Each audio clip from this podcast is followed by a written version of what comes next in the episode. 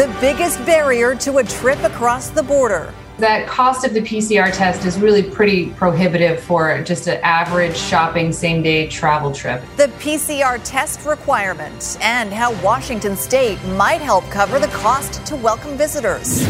Mix and match vaccines about to get the green light. We're already getting phone calls, even though it's just preliminary. Growing evidence the U.S. can't ignore. And the dozy driver. From what I saw, they were out like a light. Police investigate a woman seemingly asleep at the wheel. You're watching Global BC. This is Global News Hour at 6. Good evening and thanks for joining us. Well, you can mark it on your calendar. The U.S. announcing land crossings will reopen on November 8th to fully vaccinated visitors. But that doesn't mean the days of a quick shopping trip across the border are returning. As the Agahi reports, there's still one expensive obstacle that might hold many Canadians back. Whether it's a drive south of the line for gas, groceries, or grub, crossing into the United States come November 8th will technically be easier than it has in a long time, just not completely hassle free that's not opening up quite as much as we would have hoped. Uh, uh, people do want to come back down here and, and not just to get uh, you know gas and cheese. Driving south at the border will be simpler. U.S. border guards will need to hear you say you are fully vaccinated, while some may be randomly screened for proof. But when coming back to Canada, travelers, no matter how long they've stayed, will need to show a COVID 19 test with a negative result within the past 72 hours of crossing. That cost of the PCR test is really pretty prohibitive for just an average shopping same day travel trip. I think that the U.S. decision to allow Canadians coming into the United States without a test again underscores the potency of the vaccine. I would like to see that reciprocated by our Canadian neighbors. In Canada, a travel PCR test is close to $200. A rapid antigen test is usually $50 cheaper.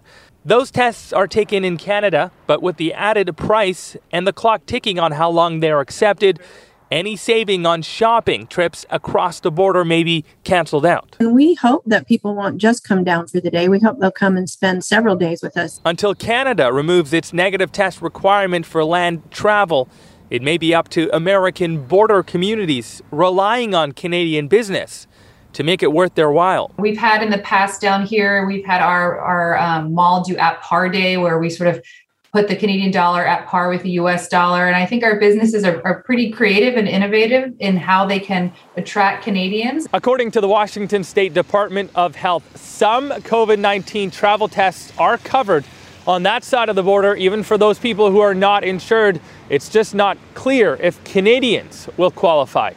Emad Agahi, Global News.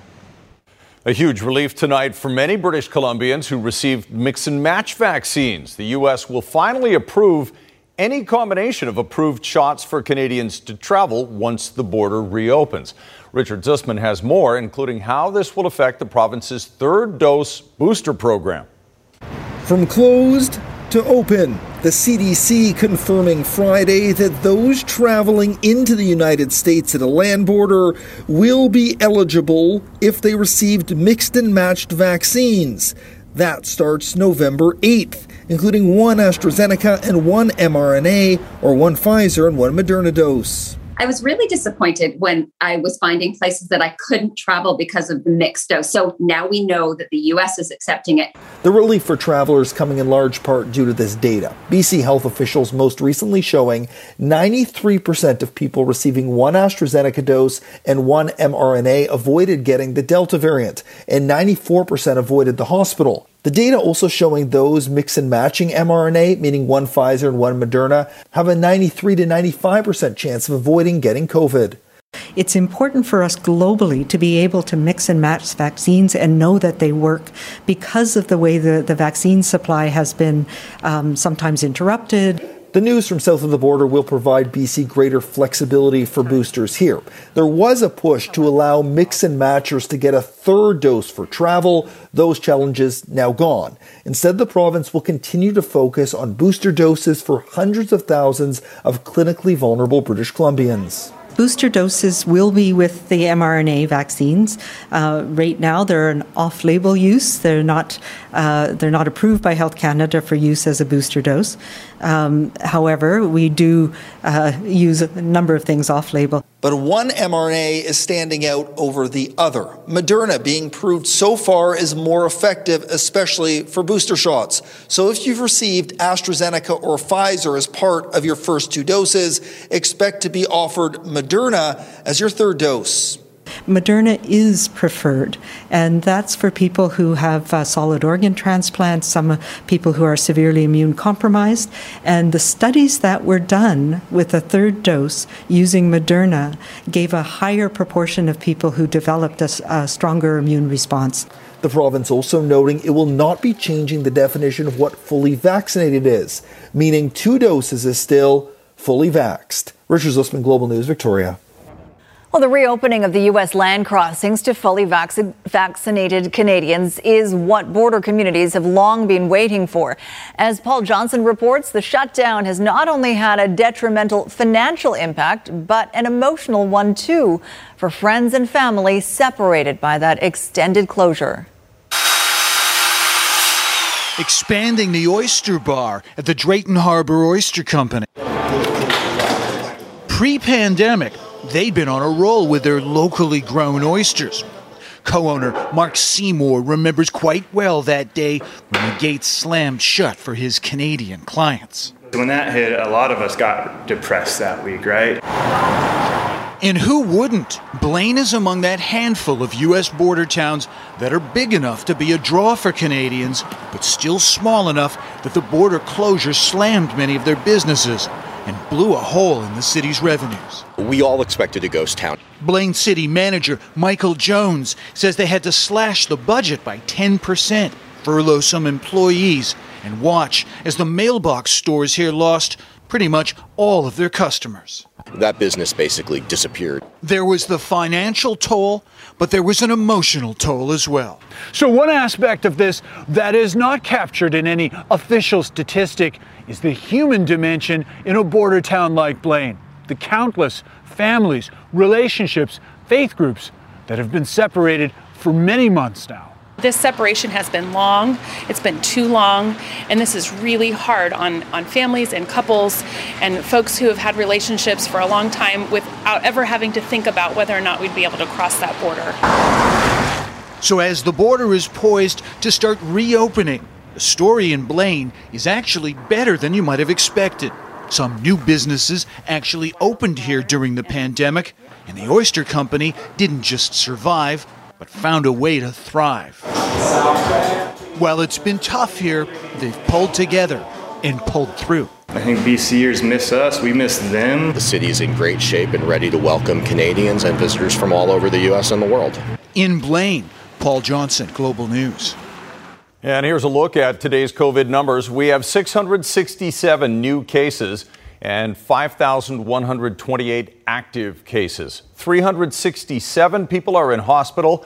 152 of those patients are in the ICU. We've got 13 more deaths due to complications of the virus, and 83% of eligible British Columbians are now fully vaccinated. We'll bring in Keith Baldry now. For more on the Delta variant, Keith, we've heard how mm-hmm. infectious this one is, and you've got the data that shows just because you may be younger, it doesn't mean you're not going to get hit hard, especially if you're unvaccinated. Yeah, so if you recall, yesterday Dr. Bonnie Henry talked about a 20 year old person, or a person in their 20s who died in, in Northern Health of COVID 19, and says now the Delta variant is showing evidence of really posing a real threat to younger people who aren't vaccinated. So I went back, check out the data in September, from September, September 4th to October 2nd, and you'll see what she's talking about. So, uh, based on those ages of people under the age of 40, look at that 272 hospitalizations in one month. That's a 43% increase, folks, from August. 42 ICU cases. That's an increase of almost 8%. The deaths there is even worse than what you see there. Eight deaths, six uh, deaths in their 30s, two in their 20s. But this is as of October 1st. In the last few days alone, three more people in their 30s have passed away from COVID 19, and one more person that Dr. Henry referenced yesterday in their 20s. That means uh, more than uh, uh, 12 people now in their 30s and 20s have passed away from COVID 19 in the space of just a matter of weeks. And this shows again how infectious and dangerous the Delta variant is to younger people who aren't vaccinated. If you're watching this right now and you're in your 20s and 30s, indeed, if you're in your 40s, I haven't got the 40s on there, I didn't have enough room, but five people in their 40s died in that time frame. You're literally playing Russian roulette with your life if you're not getting vaccinated. Because right now, hospitalizations, ICUs, and deaths are rising significantly in younger people. And a lot of people transferred out of their home region too, which we're hearing more and more about too, which is sad. Three. well. One more thing, Chris. Three more people in Northern Health had to be airlifted yesterday uh, because of space uh, issues and resource issues in Northern Health. They've been flown down to Victoria and Metro Vancouver. That's 61 people now uh, transferred out of Northern Health because of the surge in COVID 19 up there. Heartbreaking. All right, thanks very much, Keith. The BC government is being criticized for the pace of the booster shot program at long term care homes in the wake of a deadly outbreak at a Burnaby facility. As Aaron MacArthur reports, advocates say the tragedy at Willingdon Care Centre could have been prevented. While ambulances were taking residents to the hospital Thursday, Fraser health staff were inside Willingdon Care Centre vaccinating some a third time against COVID 19. It's been two weeks since an outbreak was declared at the Burnaby facility, where dozens of staff and nearly three quarters of residents have tested positive. Long term care operators are frustrated at the slow pace booster shots are being delivered. We're caught flat footed. Uh, and the tragedy of, of uh, you know, Willingdon Care Home, where 12 people have died, uh, that likely could have been protected. It, it's just heartbreaking. Seniors living in care were among the first in BC to be vaccinated, often with Pfizer, and their first and second doses coming about a month apart. Canadian health officials finally recommended a third dose for this group on September 28th. And yet, out of the more than 42,000 third doses given in BC, only a fraction have gone to seniors in a handful of facilities across Metro Vancouver. Well, I think the concern that we're hearing is the fact that other jurisdictions in the country moved ahead much more quickly than we did in BC. The outbreak at Willingdon Centre shows just how vulnerable long term care residents remain during this fourth wave.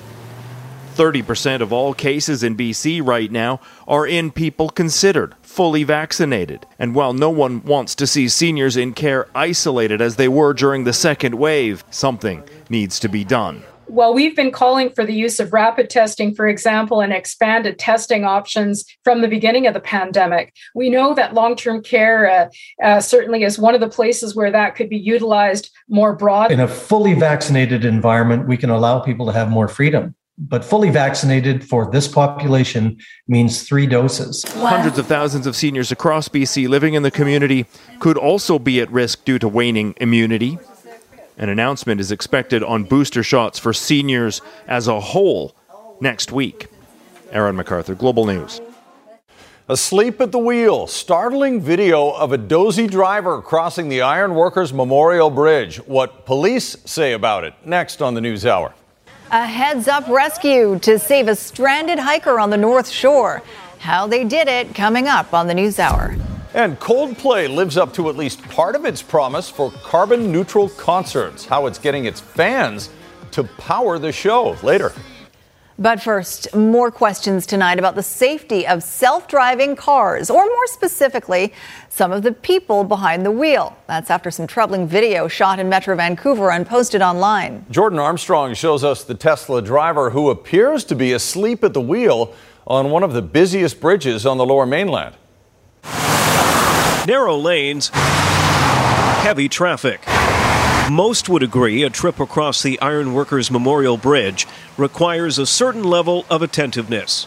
So Luke, who's asked we not use his last name, says he was surprised to see this in the lane beside him during rush hour Thursday afternoon. Looked out the passenger window and noticed what looked like somebody just completely asleep behind the wheel of their Tesla. We've blurred the driver's face until more information is known. When the video starts, her eyes are closed, her seat slightly reclined, as her Tesla motors north towards the North Shore. From what I saw, they were out like a light, but then there was a couple of moments where they kind of looked like they almost woke up and then went right back to sleep. Teslas have an autopilot feature meant to assist alert drivers, not take over for them. But lately, the technology has been abused. And there's Tesla and the driver sleeping. In the States, shock drivers have taken video of several people seemingly asleep at the wheel on busy interstates. And in Alberta last year, a 20 year old man from British Columbia was caught napping in the driver's seat while his Tesla blasted along at more than 140 kilometers an hour. The car is checking on you. Chris Fulgham is a Tesla driver. He also owns a transportation safety company. He says autopilot requires drivers to keep their hands on the wheel, but some are finding ways to cheat the system. They'll do things like duct tape a water bottle to the steering wheel to always give that feedback to the car. Back in North Vancouver, RCMP are investigating. Regardless of what vehicle you have, regardless of what features it may have, you are still required by law to be paying attention. The apparent drowsy driver now ticketed. $368 and six points on her license, which carries an additional ICBC penalty of $432. No word yet what her explanation was or if she plans to challenge the ticket. Jordan Armstrong, Global News. The heavy rainfall expected to continue over the next few days is prompting a safety warning for hikers and dog walkers. All that rain swelling creeks and rivers in areas like the North Shore Mountains. The stream flow is extreme. People who do brave the rain and head outside are being reminded to keep themselves, their kids, and their pets well away from the banks of those fast flowing streams. The water levels can change quite drastically. So when you go out at a certain time of day and you think it's safe and it's okay, um, it can change while you're there, obviously, as the, the pressure and the temperature changes. So our advice is to actually just stay away from river's edge or the river entirely. Crews are also reminding people to keep an eye on storm drains and keep them clear of leaves and debris. Well, today's commute is also more challenging thanks to the arrival of that atmospheric river. Senior meteorologist Kristi Gordon joins us for a look at what we've seen so far and what's ahead for us. Kristi?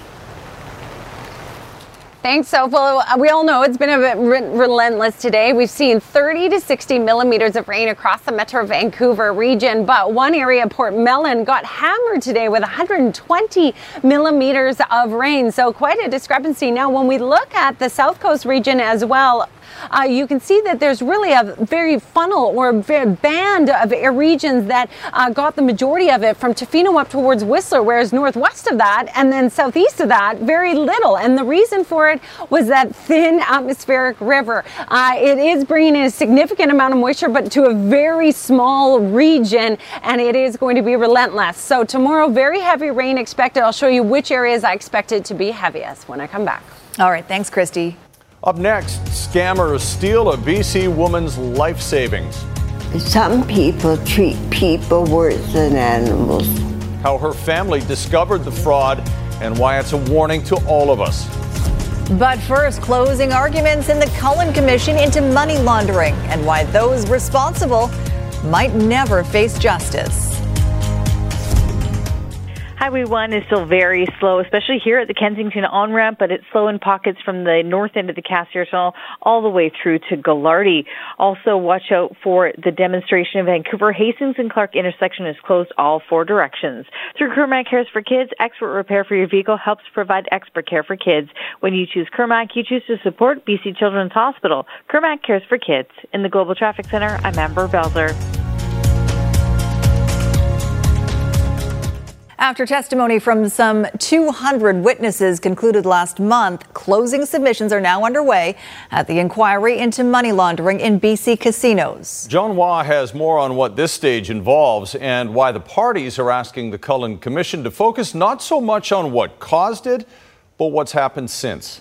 The people of British Columbia put their money on a public inquiry in order to hold someone accountable for the mistakes of the past, who should be held responsible for allowing BC casinos to be turned into a rinse cycle for dirty money. While the Commission's mandate does include the potential uh, to make findings of misconduct, the province submits that that should not be the principal focus of the inquiry. Lawyers for the province using closing submissions to boldly ask the Cullen Commission to focus on the future with so many differing perspectives of what got us to this point. The issue here is looking at what reasonably uh, these actors understood and believed at the time. The government of Canada upping the ante telling Commissioner Austin Cullen he has no authority to rule misconduct in decisions made by the federal RCMP. The commissioner may not pass judgment on the internal prioritization of investigations or the commitment of resources. That didn't stop its counsel from taking shots at lower forms of government. Some of these decisions may be outside of the control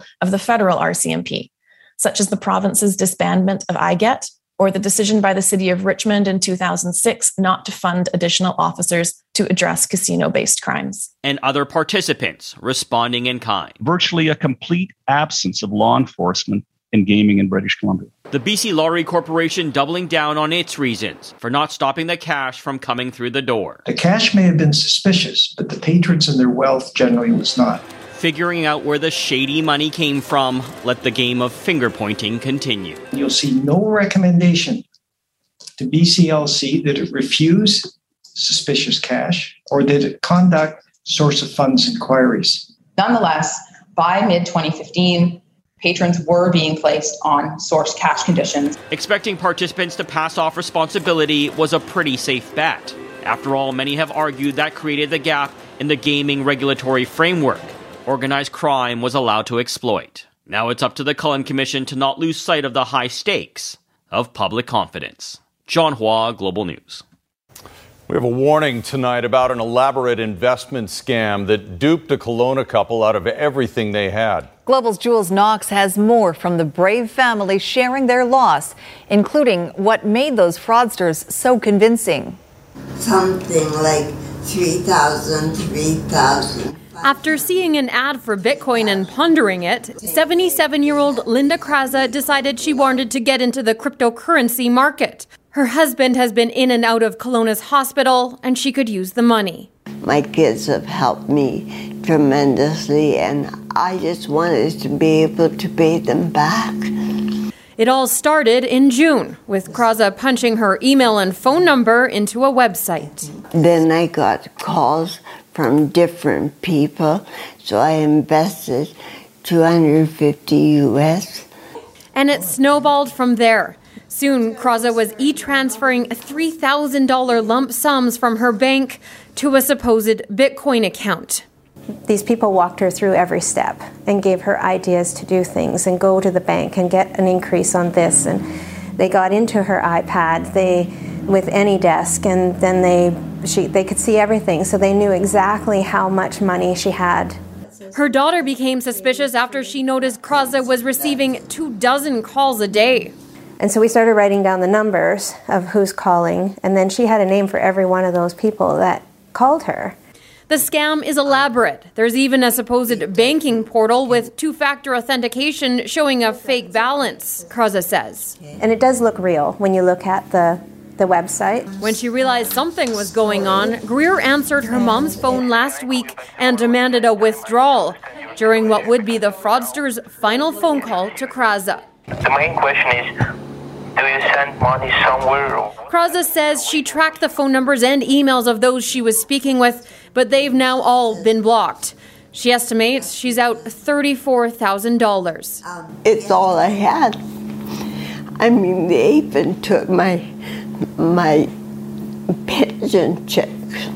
Some people treat people worse than animals. Kraza says her bank's fraud department is looking into the matter.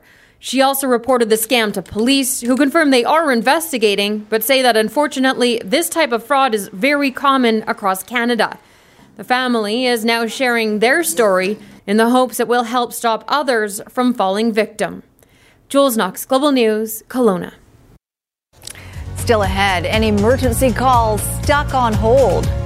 It was just a pre recorded, you've reached BC Ambulance. What happened when a Vancouver Island woman desperately needed help that never came?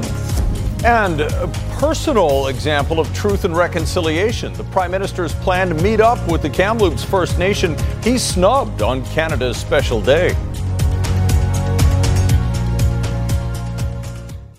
Still a busy commute across the Pattullo Bridge here, but the busiest route right at the moment is northbound at Massey Tunnel with delays from the Delta Works Yard. Need winter tires? No time for appointments? Drop by Mr. Lube and enjoy stay in your car tire service on your schedule. No appointment needed. Mr. Lube, ready when you are. In the Global Traffic Center, I'm Amber Belzer. The mayor of Lytton is questioning the thoroughness of the Transportation Safety Board's report into the fire that destroyed the village this past summer. The TSB report found no link between rail activity and the Lytton wildfire back on June 30th. Mayor Jan Polderman says he and the people of Lytton feel pushed aside because the TSB didn't actually speak to any Lytton residents and didn't enter the devastated community until about nine days after the fire, leaving the site unsecured. a lot of unanswered questions um, as to why locals were not uh, given um, a chance to put in their knowledge on the situation. There's a lot of lo- local people feel that the trains are responsible that being said, you know, there has to be cl- clear evidence, you know, one way or the other. And, you know, I'm waiting for that ev- evidence to be brought forward. The TSB says it didn't get a call from the RCMP or BC Wildfire Service until July 4th, and it didn't go in to investigate until the 9th. It also says it made sense to observe witness statements that had already been made to the RCMP. Mayor Polderman says he's concerned the TSB investigators didn't have knowledge or experience with wildfires. He adds he's now looking forward to the findings of the BC Wildfire Service and RCMP investigations. Prime Minister Justin Trudeau will be visiting the Tk'emlúps te Secwépemc First Nation on Monday. Trudeau faced strong backlash for choosing to vacation in Tofino on the first ever National Day for Truth and Reconciliation. Tk'emlúps te Chief Rosanne Casimir says she reached out to the prime minister, inviting him to spend that day with survivors, but she got no response. Trudeau later apologized for his actions. His itinerary says Trudeau will meet with Chief Casimir as well as members of the community, including residential school survivors. The discovery of 215 bodies at the former Kamloops residential school back in May led to an outpouring of grief and calls for reconciliation. A Vancouver Island woman is speaking out over what she says was a frustrating and dangerous wait on hold for 911. As Kylie Stanton reports, by the time someone finally answered the woman's call for help, she'd already checked herself into hospital. October 10th at 7:01 p.m. It's the call no one ever wants to have to make. But last Sunday, Erin Booth believed she had very little choice. I was shopping at Save-On in Sidney and immediately had this intense pressure in my head and knew that I should call for an ambulance. The 38 year old dialed 911 and was quickly connected to a dispatcher. She requested an ambulance only to be told there would be quite a wait and was asked if she could be patient. You know, I'm kind of sitting here thinking, okay, I need to get to the hospital. Uh, so I said yes. Five minutes passed and nothing. It was just a pre recorded, you've reached BC Ambulance, please don't hang up. So Booth decided to take matters into her own hands, calling a taxi to take her from the grocery store to Saanich Peninsula Hospital. It was only when she arrived she decided to hang up on the still unanswered call after 28 minutes on hold. Booth finally got a call back asking if she still required the service one hour and 45 minutes after dialing 911. I was in the middle of having an IV placed uh, for the CT, and yeah, so no, didn't, didn't need it at that point. Heading into the long weekend, E-Comm tweeted, We're seeing consistent delays on 911 this AM as our call takers are tied up transferring calls to ambulance. The impact to public safety with these delays is not lost on us at all. According to BC Emergency Health Services, while it took actions to mitigate the situation, BC EHS dispatchers and call takers have challenging high pressure jobs. And this past week was a particularly difficult one for our call centers. But Booth knows her experience was not a one off. This has been going on for months now, but you know, at this point in time, I think it's also important to, you know, have a backup plan. Everything worked out in her case, but others, where time is of the essence, may not be as fortunate. And she says it's simply not acceptable. Kylie Stanton, Global News. Up next, rescuers really using their heads. What they used to pull a man to safety when they were up a creek without a rope. And coming up in sports, the homecoming for soccer star Alphonso Davies and what it's going to be like playing outdoors in Edmonton in November. Search and rescue volunteers arrived at Golden Ears Provincial Park on Thanksgiving to find a group of hikers had stepped in with an innovative save.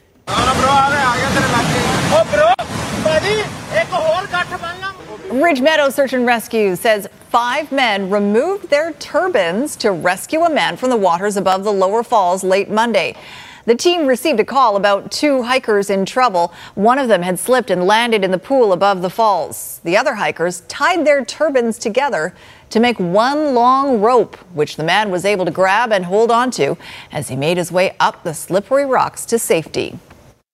Never heard of anything like this before, and uh, it was uh, it was quite impressive. You know, the very least, you're going to come through with some bumps and bruises, if not some broken limbs. But uh, we generally, or we regularly pull um, uh, people out of there that uh, have gone over and, and died. Crews say it was fortunate the hikers were able to come to the man's aid with that turbine power. The hikers who ran into trouble told volunteers they did not see the hazard signs warning of the dangers of climbing too close to the falls. They also did not see Kristi Gordon warning of it, warning of it yesterday, obviously, and for good reason. I mean, you see how fast some of those creeks and rivers are running now. Yeah, absolutely. And you know, uh, there's an organization south of the border that is uh, starting to classify these atmospheric rivers in order to give people a perspective of the impact. Here's a look at the forecast uh, classification for this atmospheric river for our region on the west coast of Vancouver Island, in particular, an AR or atmospheric river at a level three. So that's moderate. That means that the benefits of the moisture sort of are balanced with the hazards of the moisture. Uh, when we get up to the level four and level five, that it means means that the hazards become much more uh, severe and, of course, outweigh the balance, the um, the benefits of having that moisture. Uh, tomorrow, you can expect the rainfall to be very heavy across the south coast. I expect soccer games to be impacted. We're going to see windy conditions as well. Uh, the newest computer models are showing not as much moisture as initially anticipated. So we were talking about 150. Now storm totals will be in that 120 to 130 range, and that's the case right across the south coast. Again, the western slopes of the mountains getting the majority of it. So that's west coast of Vancouver Island, Sunshine Coast, Howe Sound, and the North Shore Mountains. So tomorrow, very wet. Slow down on the roads, turn your lights on, and give yourself extra time. Late Sundays when we'll finally see it ease off. But keep in mind, even when the rain, rain ends, the uh, rivers and streams continue to be quite swollen. Monday and Tuesday is what we'll look forward to with that sunshine. Tonight, Central Windows weather window coming out of the Powell River area. Beautiful shot with the um, fog in the mix there as well. Thank you to Carl Anderson for that one. Lovely fall colors out there. All right. Thanks, Kristi. Beautiful. British rock band Coldplay has said they wouldn't tour again until they could power their gigs with renewable energy. And they have just announced dates for a world tour next year.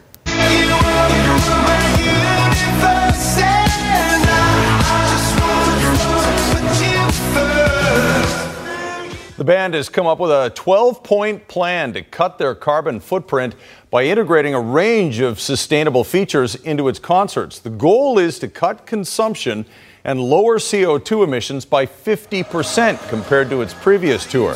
And one of the big ways they're going to do this is by harnessing the power of their fans, installing a kinetic floor so that, so that the fans will effectively power the concert. They'll also have bikes that will do the same thing. Coldplay will also plant a tree for every ticket sold. One significant challenge that remains is them flying around. The band acknowledges they'll still receive backlash on that point, and that's fair. They're working on it. Mm-hmm. But that 12 point plan is pretty comprehensive. Sure is. Mm-hmm. Imagine a bouncing floor like that that and creates if you electricity. need if you need the fans bouncing to power your concert, you best stay away from ballads. that is Slow true. ballads Our- aren't going to work. Our producer wants us to bounce into sports. We will do that then. Uh, Canada's men's soccer, their next two games, qualifying games for the World Cup, will be in Edmonton in November. This isn't British cold, it's not Spanish or Italian cold, this is Edmonton cold. Yes, Edmonton cold. And the two teams are going to play, Costa Rica and Mexico, probably won't like it very much. might have an advantage there. Also coming up, satellite debris.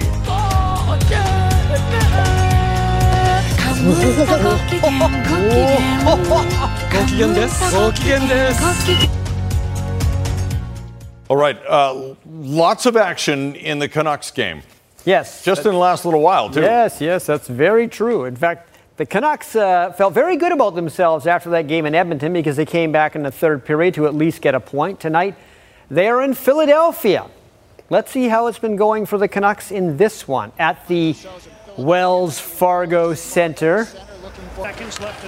the city of brotherly love. Okay, first period, and Joel Farabee scores a bit of a weird one. It actually bounces in off Tucker Poolman.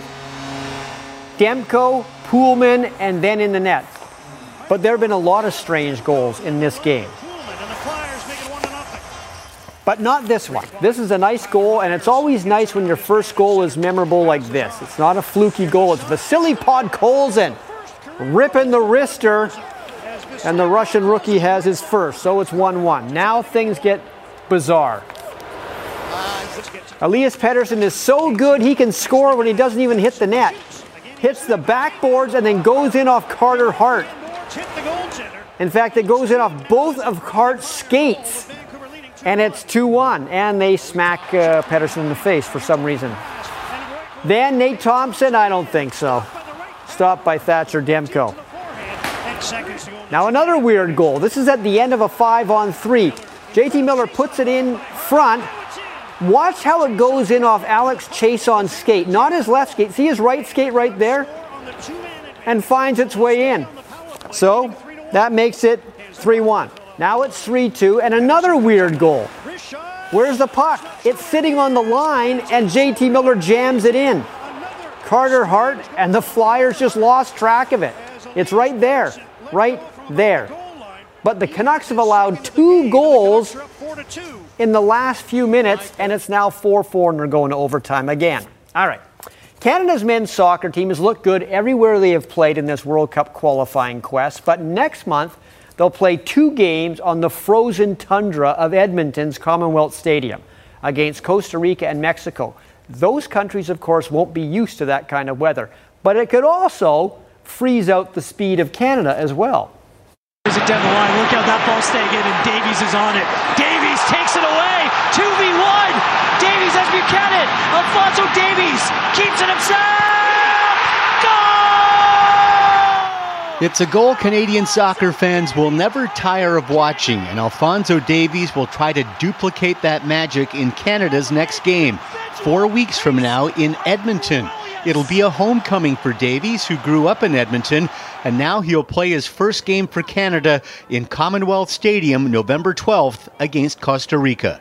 For him to be able to celebrate being on the field with a lot of the people that helped him get there, I think that's that's a big driver for him. You know, he, he's passionate about the place he grew up, um, Uh, and I know he'll use that. We don't expect Davies will be shirtless after the game in Edmonton. The average temperature in the Alberta capital for mid November is right around zero, but just last year it was minus 11. It could be downright freezing, which is exactly the way Canada wants to welcome Costa Rica and Mexico with a cold shoulder. I played in Edmonton in in October, November with the women's team. And again, I still remember the first training session when you you know the players are feeling like their lungs have just been frozen. It's um, it's an interesting um, experience playing in in that that level of cold. This isn't British cold. It's not Spanish or Italian cold. This is Edmonton cold. And hoping to be a part of the deep freeze is Lucas Cavallini. He didn't play in this last window because of injury, but Herdman feels Cavallini would be a perfect addition in Edmonton. He's a warrior, like he is an absolute warrior. That guy, like hard as nails. He's got a bulletproof mind, and uh, he just wants to, to to get on there and and impose himself on the field. First half break. The BC Lions have a home game tomorrow night against Calgary. It'll be a 4 o'clock start. It'll be on AM 730, and the pregame will begin at 3. The uh, Lions are three point favorites on some sports books, but playing at home has not been that great for the Lions this year. They're only 1 in 3. You know, we don't feel like we've gone out and played our best football the last two games, and, and as I've been telling you every single week, is I want to see us improve each week. You know, and so um, there's a lot of stuff that we were deficient in for, for the last two home games um, that we'd like to correct. That we've we feel like we've taken the right measures here to do. Um, you know, but we don't actually get to prove that until we step on the game field. So we're looking forward to it. The Seahawks have put two of their best players on injured reserve. Russell Wilson with a bad finger and running back Chris Carson with neck issues. Both won't be back for at least three games, and that counts this Sunday's matchup against Pittsburgh. As for replacement quarterback Geno Smith, he still has star receivers Tyler Lockett and DK Metcalf to work with, and he feels he has a good connection, especially with DK. I've always talked to DK about his route running and ways for him to improve, and he does a great job at uh, allowing me to, you know, be that voice of reason. And so uh, now I get more reps with those guys on the field. We get to practice more together, but overall, it's just communication. There you go. Thank you very much, Squire. Satellite debris is next. Stick around. Our producers said satellite debris tonight will make you laugh, or made him laugh until he cried. Yeah. Really? Tim Tim Perry. Wow. But that one's coming up. I think we got a little bit to get to before the wheels really fall off. I don't know how he saw it yet, but okay. Um, all right, so the uh, first two, uh, one from King's Hawaiian Buns, I've never seen those, or Anchor Butter, which I've also never seen.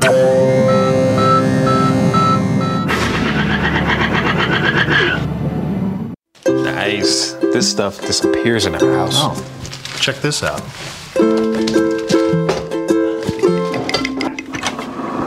Whoa.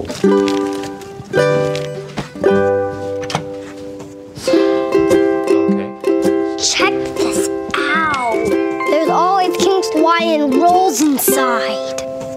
Whoa. Irresistible King's Hawaiian Foods. Coming this spring, barbecue sauce.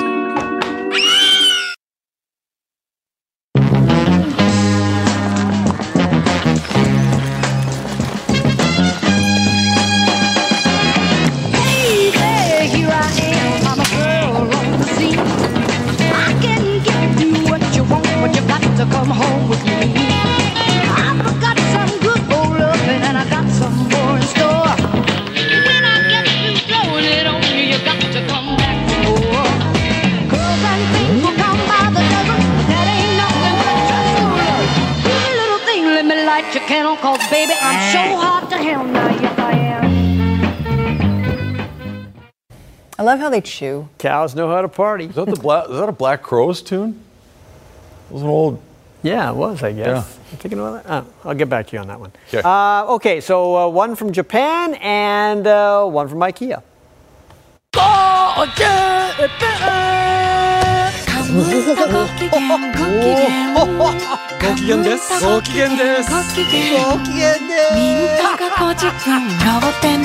Link! あれ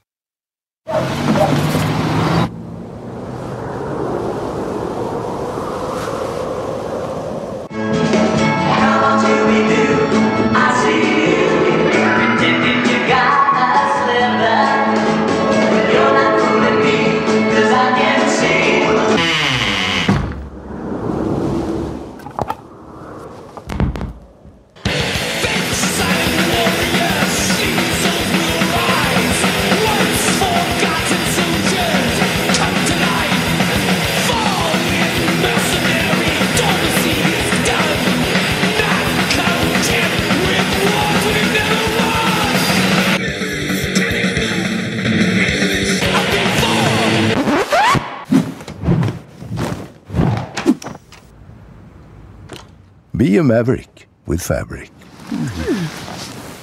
Quite nice. IKEA, the wonderful everyday. So that song was uh, Ghosts of War by Slayer, if you're wondering about that one.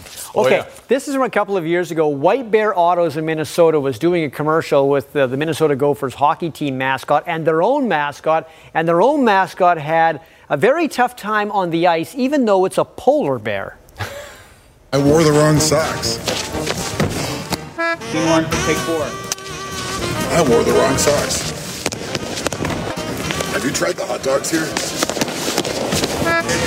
He's like, ah. Do you get to go home for the rest of the day after this? He's not going to be much use to us, I don't think.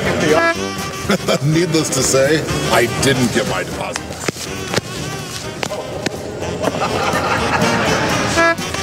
Needless to say, I didn't get my deposit back. And White Bear Mitsubishi is a proud sponsor of Golden Gopher Hockey.